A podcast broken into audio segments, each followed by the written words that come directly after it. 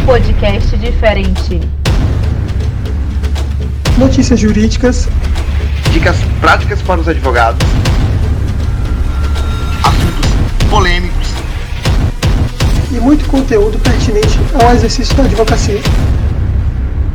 Prosas Jurídicas, um podcast feito por advogados para advogados. Olá, queridos proseiros e proseiras. Estamos começando o 12 episódio do Prosas Jurídicas, que terá como tema Assessoria e Consultoria Jurídica. Seu conhecimento vale ouro. Eu sou Luana Viana. Eu sou Murilo Araújo. Meu nome é Marcelo Velame. Meu nome é Leonardo Sampaio.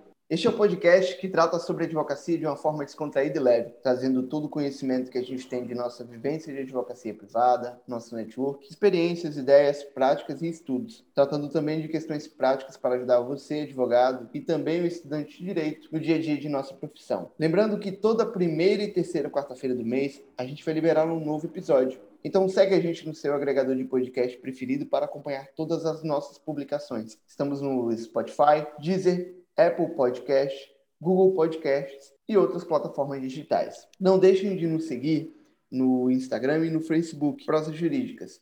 E se tiverem dúvidas ou sugestões, podem nos mandar um direct ou nos enviar um e-mail para o prosajurídicas.gmail.com que a gente vai deixar aqui na descrição do podcast. Em nosso 12 episódio, Assessoria e Consultoria Jurídica, Seu Conhecimento Vale Ouro, que estamos gravando em 18 de outubro de 2020, vamos falar sobre a atuação do advogado nas assessorias e consultorias jurídicas. Nessa seara que envolve o trabalho de prevenção e de aconselhamento jurídico, a atuação do advogado junto ao cliente se transforma em uma área que cresce em demanda e em rentabilidade. Destacamos hoje o início e a prospecção na área, a precificação, bem como a prática e cuidados na prestação desse serviço. Vamos começar aqui. É, Leozinho, vamos começar com você hoje. O que, é que você acha que a gente precisa para começar nessa área de tanto de assessoria como de consultoria jurídica se você ou até Lu também quiserem falar um pouquinho da diferença e como é que a gente pode começar nessas áreas, ficaria legal. Marcelinho, acho que o principal ponto é a delimitação de uma área de atuação, e eu vou partir da premissa, trazendo da minha experiência, fazendo jus à descrição do nosso podcast, eu que milito muito na, na seara militar, é importante delimitar para você saber por onde começar. Você precisa, se você quer, por exemplo, atuar numa é, para assessoria de sindicato, por exemplo, você precisa saber qual é o, o grupo que você quer a, ingressar, qual é o ramo que você quer ingressar, para você começar a pensar como você vai se inserir naquele grupo.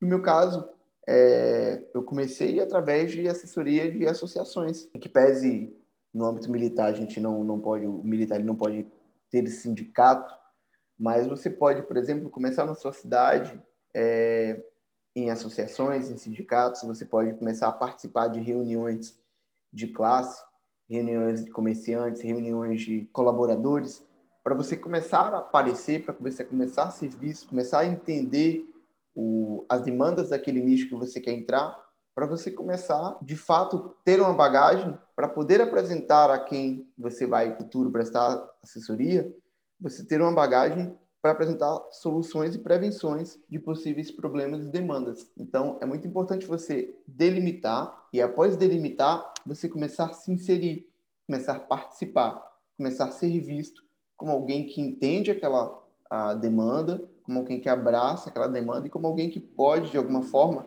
apresentar ou soluções ou apresentar é, prevenções de, de demandas. Lua, eu penso na mesma linha que Léo, gente, de que quando a gente é, pensa em iniciar uma área de atuação dentro do direito, primeiro, claro, né, a definição da sua área. Porque através da definição da sua área, né, e logo é, em seguinte a definição do seu público dentro dessa área, porque, por exemplo, eu poderia estar atuando no direito empresarial, ou, perdão, no direito empresarial, que eu também atuo, né, e direito imobiliário, é, apenas para empresarial não, né? Mas no imobiliário apenas para pessoas físicas. Ou que poderia estar atuando para pessoas jurídicas, ou eu atuo apenas para consumidores, né? Ou então atuo apenas para, é, para empreiteiros, para construtoras. Então não basta só que a gente defina a nossa área de atuação é, dentro do direito, mas também qual é o público que eu quero dentro dessa área atingir. Quem é meu aluno já sabe porque eu falo isso, reitero, reitero, reitero e mais uma vez eu reitero, porque realmente isso faz toda a diferença. Quem não tem é, direção, quem não tem um objetivo claro, específico, vai caminhar e vai patinar dentro da advocacia para qualquer lugar. Uma outra coisa que Léo falou que é muito importante, é, que a gente só consegue fazer depois de darmos esses dois passos, que é a definição da nossa área de atuação e definição do nosso público-alvo, é a identificação do local em que está o nosso cliente. É, então, quando eu identifiquei quem eu queria atender, eu passei a buscar identificar aonde estava esse meu cliente, porque aonde ele estava, eu deveria lá estar também. Porque quando a gente está naquele lugar, por exemplo, suponhamos que Léo, né, como é o caso dele, que presta assessoria para militares. Todas as vezes que tiver uma greve, uma passeata, é, qualquer coisa, por exemplo, eu que atuo no imobiliário, se a minha área fosse apenas. Eu ainda não é, fechei a minha atuação apenas para pessoa física ou pessoa jurídica, porque no interior, é bom que se fale isso, é, não dá para a gente fechar só um, uma, um público-alvo, né? Se a sociedade for pequena, como é o caso da minha cidade. Mas é, se, por exemplo, eu atuasse apenas para pessoas físicas, quando tivesse um feirão da caixa, quando tivesse é, um leilão, quando tivesse algum evento de, de corretores com pessoas físicas, eu deveria obrigatoriamente estar nesses lugares, porque a, a probabilidade de ter clientes ali ou de fazer networking, é, de ser visto, seria maior, né? É assim que surgem as relações, né? As pessoas têm que ter, entender que a advocacia ela não é construída do dia para a noite, é com o tempo, infelizmente, o início da advocacia é o momento em que a gente dá, dá, dá, né? Se entrega muito mais para só receber depois. Então, não existe é, sucesso imediato, isso é uma mentira. Eu confesso para vocês que o meu objetivo era três anos, eu vou estar rica. Com três anos, minha irmã, eu vou estar. Quem quer dinheiro, Silvio Santos. Era esse o meu objetivo, né? E as pessoas falavam: não, Lu, não é assim. Eu disse, mas comigo vai ser. E não é realmente, não é assim, sabe?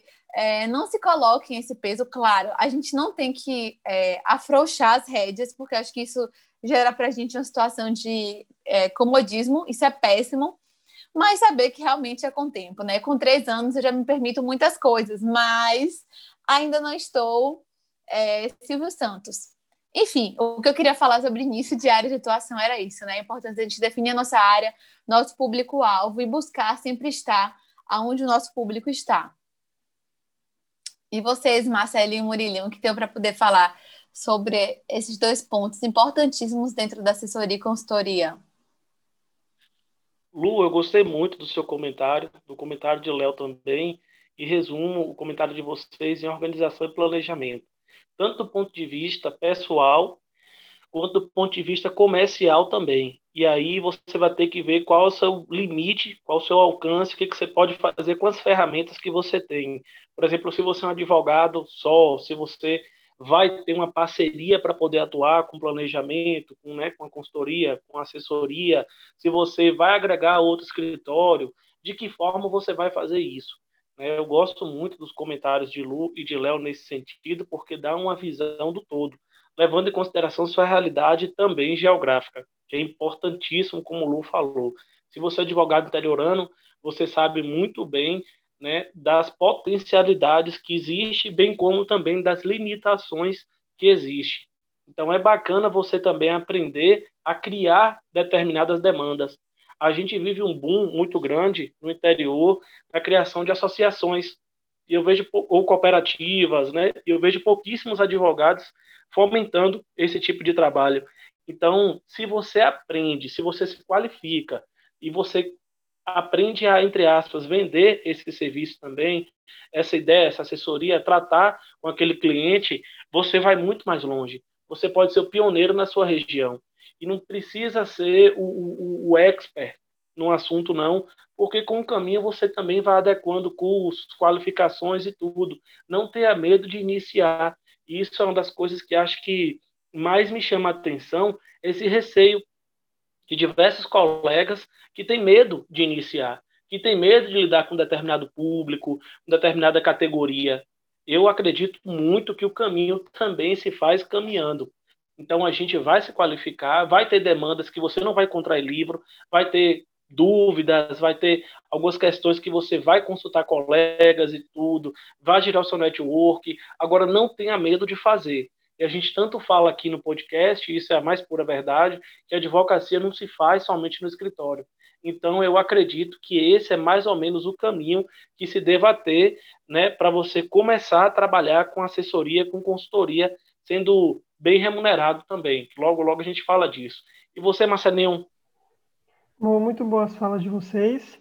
É, o que a gente tem que pensar, no fim das contas, é, Lu e muito bem, é saber onde os ambientes que os clientes podem estar, sempre lembrando que qualquer pessoa pode ser seu cliente, no fim das contas, não que seja o melhor cliente para você, mas pode ser, e começar a frequentar justamente esses espaços que esses clientes frequentam. Então, por exemplo, mais exemplos aqui para o nosso público é, ter aqui criatividade e procurar também. Aqui, por exemplo, na região a gente tem muito produtor de café. Então, se um momento eu, eu pense que eu quero assessorar produtores de café, poxa, aqui pelo menos em tempos fora de pandemia, duas, três vezes por ano, tem eventos de produtores de café.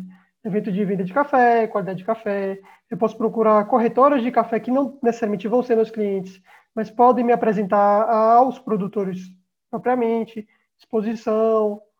Então, tudo isso a gente pode encontrar nossos clientes, né? E o que a gente não pode esquecer nunca, empresas são feitas de pessoas.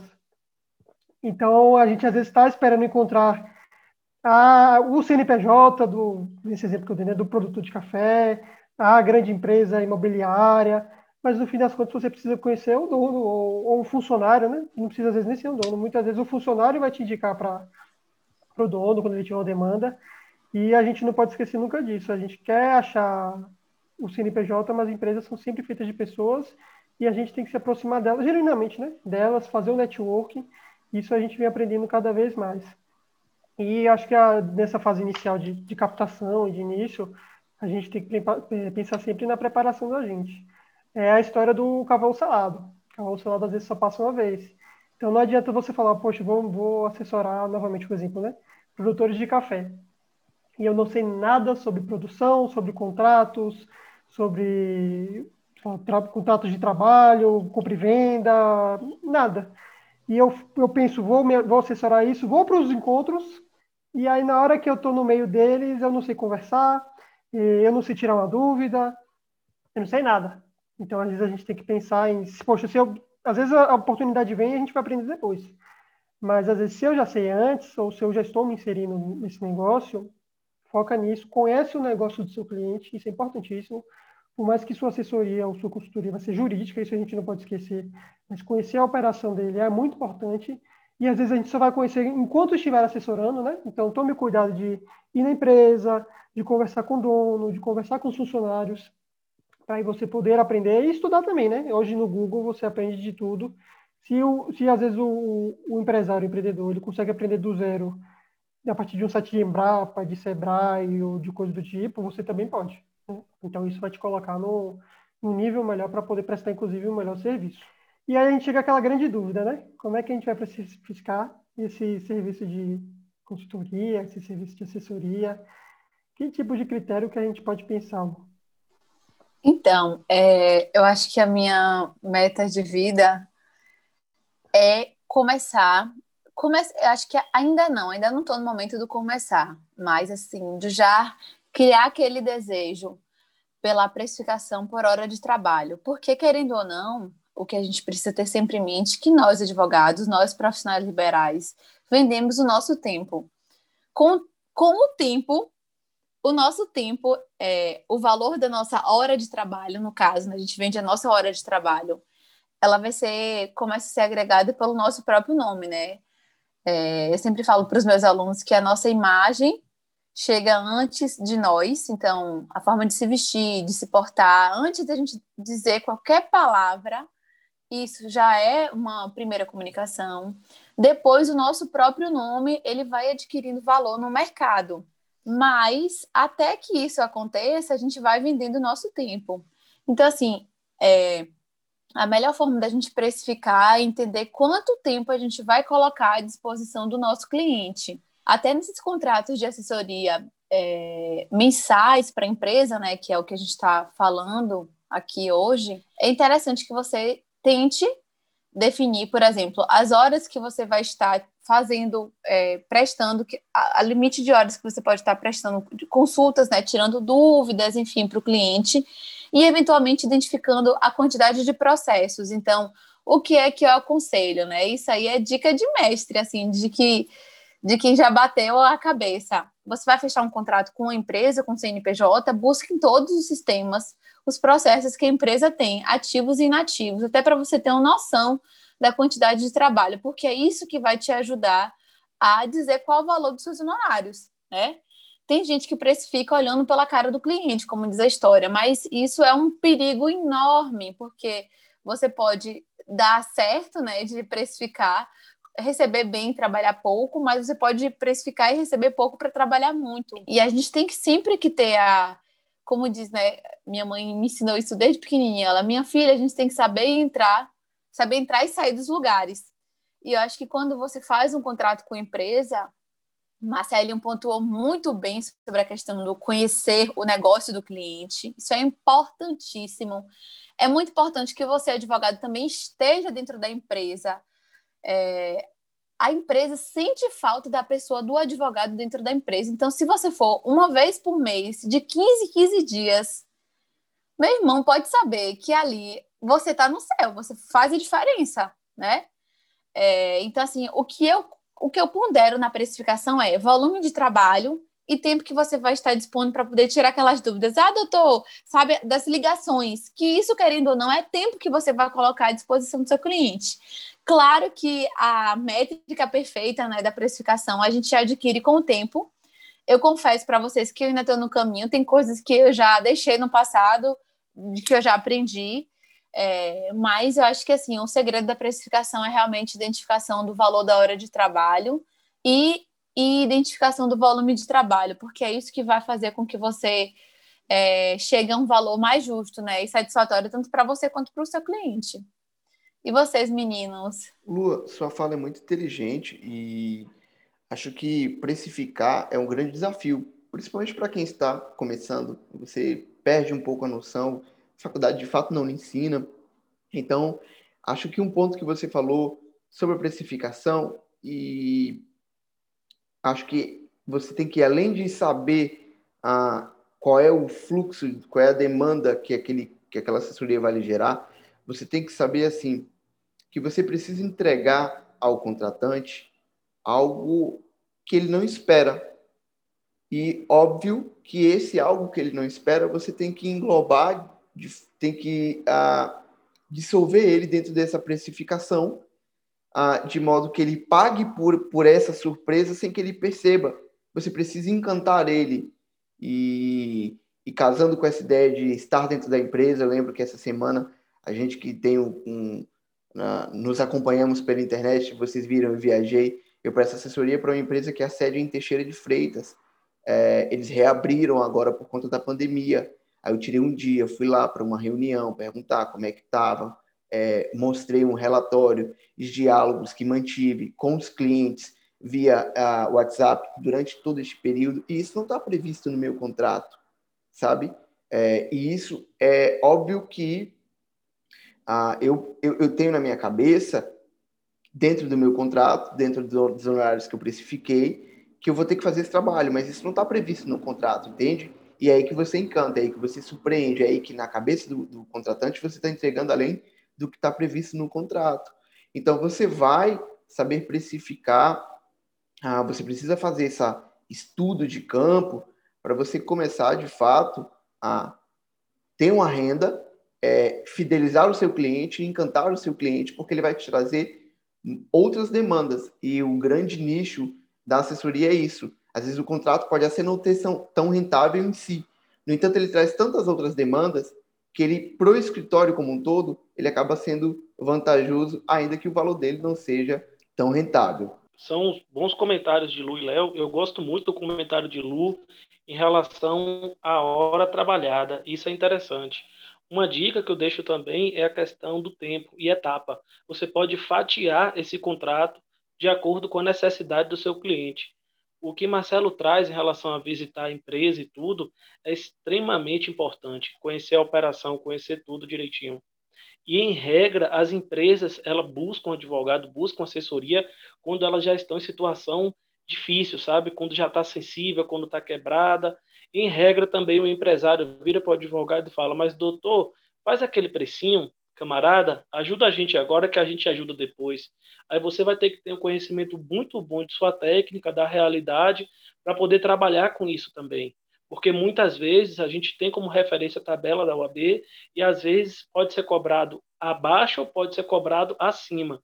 Né? Nunca busque cobrar baixo. Isso aqui é o que a gente sempre comenta, mas vai saber da realidade de cada cliente, de cada situação. E isso é bom você ter esse conhecimento de operação.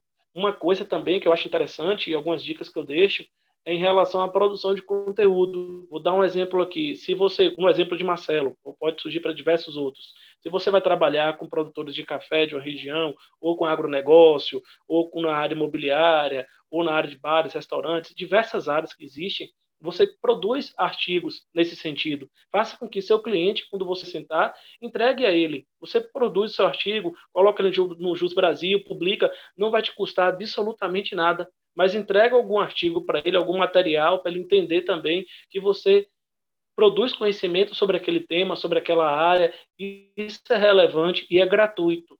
Mais importante de tudo, ajuda a encantar, como o Léo tão bem falou aqui. E outra coisa, produza também nas redes sociais, porque hoje em dia está todo mundo conectado. Ele vai buscar seu Instagram, vai buscar seu Facebook, vai jogar seu nome no Google para saber que assessoria é essa, que advogado é esse que ele está conversando. Então, isso é importante também, além de ter um network, o reforço em algumas empresas. Isso são dicas, é, eu acredito que valorosas e é, funcionais, gratuitas. Você não vai ter gasto para fazer isso.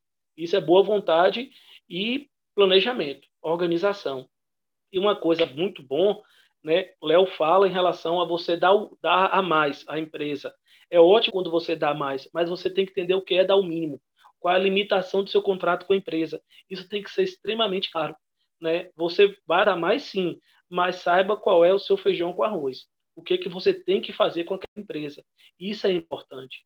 Quando a gente já sabe o que, que a gente tem como base no contrato, aí a gente pode acrescentar algumas coisas. Mas não coloque o carro na frente dos bois. Não, que, não queira dar mais, sendo que você não está conseguindo fazer, muitas vezes, não feijão com arroz. A gente tem que ter essa consciência também.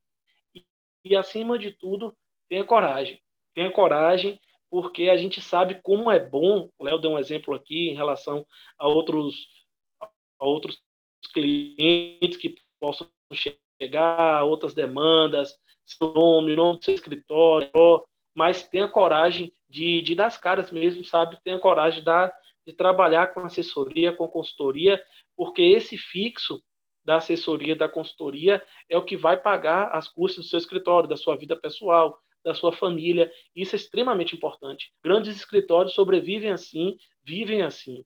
Né? A gente fala que não tem estabilidade, entre aspas, né, do serviço público lá, mas dentro da advocacia seria uma espécie de estabilidade, entre aspas, com esses contratos. Isso é importante também, que a gente tenha um ganho fixo, ou até por porcentagem também, a, de, de, a depender da situação que você tem com a empresa que você está trabalhando. Mais dicas, Marcelinho? Não, só para a gente concluir essa parte de precificação, né? É, as dicas de vocês foram muito precisas. É, a questão do volume de trabalho e tempo é essencial para a gente verificar, né? E aí você pode verificar isso também através de número de funcionários da empresa, número de contratos, número de processos do, de onde cai é excelente. É, o próprio faturamento da empresa pode ser um indicativo também, embora você não, não deva ter o olho gordo de simplesmente achar porque a empresa fatura muito, você tem que cobrar demais, né? Tem que ser um valor justo, nem, nem muito baixo, nem, nem muito alto também, para não parecer um aproveitador. Conhecer os concorrentes da empresa também é interessante, e às vezes até o próprio colega que presta assessoria para o concorrente da empresa. Ou seja, é, a gente muitas vezes negligencia os nossos colegas como um meio de verificar qual é o preço médio que vem se cobrando, em especial quando se cobra acima da, da tabela da ordem, né, para a gente ter uma noção real do, do preço de mercado. E a dica que, que eu queria dar também, puxando a sardinha um pouco para o nosso lado, a gente tem um episódio excelente com o Lucas Biondi sobre precificação de honorários, nosso episódio 4. Vou mandar um abraço para Lucas. É, se você não escutou ainda, é, bota na sua fila, baixa ele para escutar depois, porque é um episódio muito bom, muito bom mesmo. E fica essa recomendação também. Sem me alongar muito, a gente vai passar agora para falar um pouco das dicas práticas. A gente já falou um pouco ao longo do, do episódio, né? É, dicas práticas para prestar esse tipo de assessoria, esse tipo de consultoria. A gente já falou um pouco de conhecer o negócio, que é essencial. A gente já falou também é, sobre a preparação, sobre o estudo, conhecer pessoas, conhecer os concorrentes. É, e a gente precisa também pensar em outras coisas de como prestar uma assessoria jurídica de qualidade. Né? Existia muito antigamente aquela questão de esperar o cliente vir com a demanda. E aí a empresa está lá é, sendo destruída por dentro, sem assessoria jurídica, porque ela já não tinha antes, e você fica no seu escritório aguardando a empresa mandar um e-mail para você simplesmente responder uma dúvida e dar o seu serviço como feito.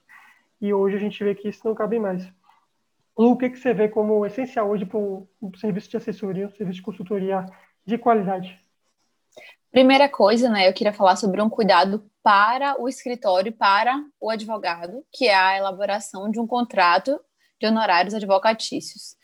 E o mais importante, né, eu sei que o nosso foco, né, os olhos abrem, é no preço do serviço, mas o seu maior cuidado deve ser na delimitação do objeto naquele contrato, né? O coração do contrato é, de prestação de serviço de assessoria para uma empresa é a delimitação do objeto. Então, muito cuidado. É, o que eu recomendaria é, a respeito de cuidados, né? É para que você consiga demonstrar para o seu cliente que ele não está é, adquirindo mais uma despesa fixa no orçamento da empresa, né? Ele está fazendo investimento. Então, acho que se você pretende advogar, né, prestar assessoria, consultoria para empresas, o mais importante é que você é, consiga agregar valor. E você próprio, né, ao longo da sua atuação, demonstre olha, eu consegui recuperar tal crédito, tal crédito, tal crédito, um processo que ia ter uma condenação em X, eu consegui reduzir para Y, para que o cliente veja que ele é, que você está prestando serviço. É uma capacitação que o cliente nunca te pediu, você vai lá e presta para os funcionários. Sabe como o Leozinho falou, é o dar a mais. Na hora que o cliente ele vê, né, que dentro dele, poxa, eu estou consumindo todo o dinheiro que eu investi naquele escritório de advocacia, o nível de satisfação dele é 100%, né? E é a partir daí que ocorre uma outra coisa muito boa, que é a indicação, né? Um cliente satisfeito, ele vai fazer programa, programa é, propaganda gratuita de você, é, para todo mundo. Você vai virar assunto na mesa de bar, né? Na hora que ele estiver reunido com outros empresários, com outros colegas, que eventualmente surgiu algum problema e diz, poxa, meu advogado é maravilhoso, minha advogada é maravilhosa. Vamos falar das mulheres, né? Que eu sou um texto aqui. Minha advogada bota para fuder, né? Este aqui é nosso canal. Eu advogo para empresa e eu tenho muito orgulho de dizer que eu sou advogada sozinha. Fui eu que fechei contrato, sou eu que dou as caras. Então, vocês, mulheres, também não fiquem acanhadas de fechar contratos com CNPJ, né? O fato de sermos mulheres, isso é independente da nossa, é independente da nossa capacidade técnica profissional, tá? Mas o que eu queria falar sobre cuidados é isso.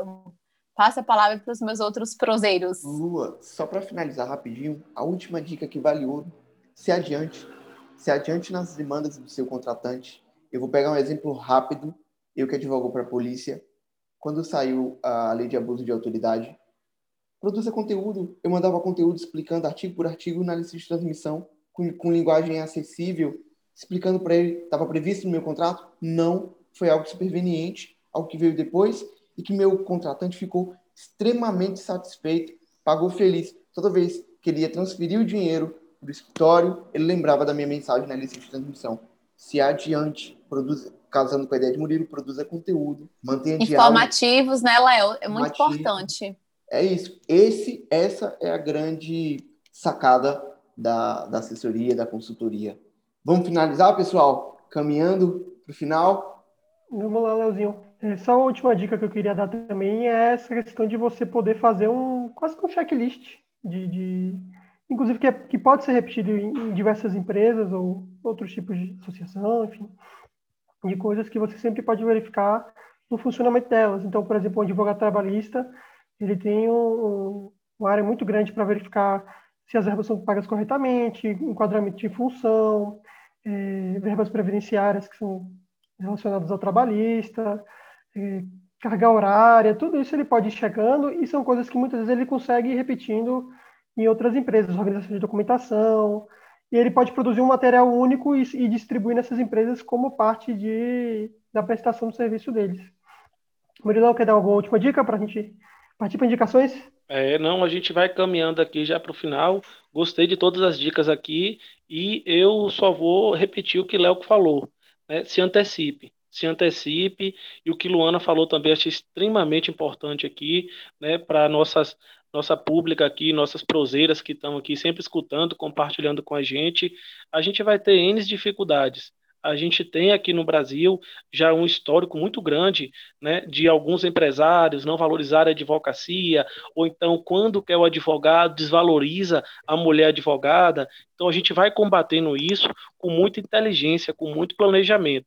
Mas é o que eu digo e repito: a gente tem que ter coragem, tem que fazer, tem que dar as caras tapas, sim.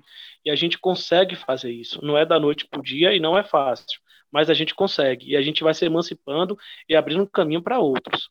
E a gente vai caminhando aqui com nossas considerações finais, né? É, no nosso, no nosso 12 episódio dos Provas Jurídicas, e a gente convida nossos debatedores aqui para uma mensagem final. É claro que já virou tradição no Prosa Jurídica recomendar também filme, série, livro para os nossos ouvintes aqui, nossos amigos e parceiros. Né? É, e como é que a gente pode se encontrar nas redes sociais. Aí eu queria abrir um pouquinho aqui para as dicas de hoje, né, para os nossos parceiros. Marcelinho, Leozinho, Lu, quais são as dicas para os nossos ouvintes? Lembro, eu não lembro se eu, se eu já dei essa dica no Prosas, se eu não dei, dou novamente. É algo que eu sempre recomendo, algo que eu sempre assisto e que tem a ver com essa coisa de inovação, de se adiantar e de entregar algo sempre além de qualquer expectativa. Eu recomendo demais que vocês assistam o lançamento do, do iPhone, acho que 2007, o primeiro iPhone. Não recomendei aqui no, no, no, no, no Prosas. Assistam, tem no YouTube, legendado, e assistam com olhos críticos para vocês entenderem essa coisa de se adiantar, de observar o mercado e de entregar algo além da expectativa que vocês ah, e, e, tentem trazer as, as mensagens ali, embora seja um lançamento, tentem entender as entrelinhas do discurso e aplicá-las dentro da advocacia. É, é um vídeo, acho que 40 minutos, assim, que, sério, eu já assisti mais de 20 vezes e cada vez que eu assisto, eu tenho uma mensagem diferente na minha advocacia. Eu recomendo demais que vocês assistam esse conteúdo. Bom, muito bom. Eu vou fazer uma indicação de livro, é o Porquê as Micro e Pequenas Empresas Quebram, tudo o que você precisa saber para não deixar sua empresa quebrar, do Josi do Nogueira, um livro bem legal. É, ele foge um pouco, talvez, diretamente do aspecto jurídico, mas ele contribui muito para que a gente entenda o funcionamento de uma empresa, né? Porque que muitas vezes uma empresa ela pode dar problema, a gente pode inclusive aplicar essas dicas dele nos nossos escritórios, isso é importante, a gente não pode deixar de pensar assim também. E eu queria deixar essa indicação para o nosso público. Excelente. Lu, quais indicações de hoje? Hoje eu queria indicar uma turma que eventualmente eu e minha sócia abrimos, que é como elaborar contratos de honorários. E a gente sempre está aperfeiçoando né, essa técnica na nossa vivência da advocacia, a gente sempre partilha isso. Então, quando tiver as próximas turmas, sejam os nossos alunos. E quero dizer para vocês, se o nosso querido Murilo não tiver nenhuma indicação para fazer, que nós estamos, infelizmente ou felizmente, né? Na verdade, felizmente, encerrando o nosso 12 episódio do Prosa Jurídicas. Muito obrigada a você que nos escutou até o final. Se você curtiu o nosso podcast, acha que ele pode ajudar alguém com seu conteúdo, compartilhe com seus amigos, com seus colegas advogados, estudantes de direito, posta um print que está nos escutando e ajude a divulgar a nossa ideia. Deixe seu comentário, mande um e-mail, um direct em nosso Instagram. Dê sugestões sobre o que você quer que a gente converse para que a gente faça sempre o conteúdo cada vez melhor. E não esquece de seguir-nos no, no seu agregador de podcast favorito. Pessoal, até o próximo episódio. Até, até o próximo episódio. Tchau, tchau, pessoal. Valeu demais. Tchau, tchau. Valeu. Valeu.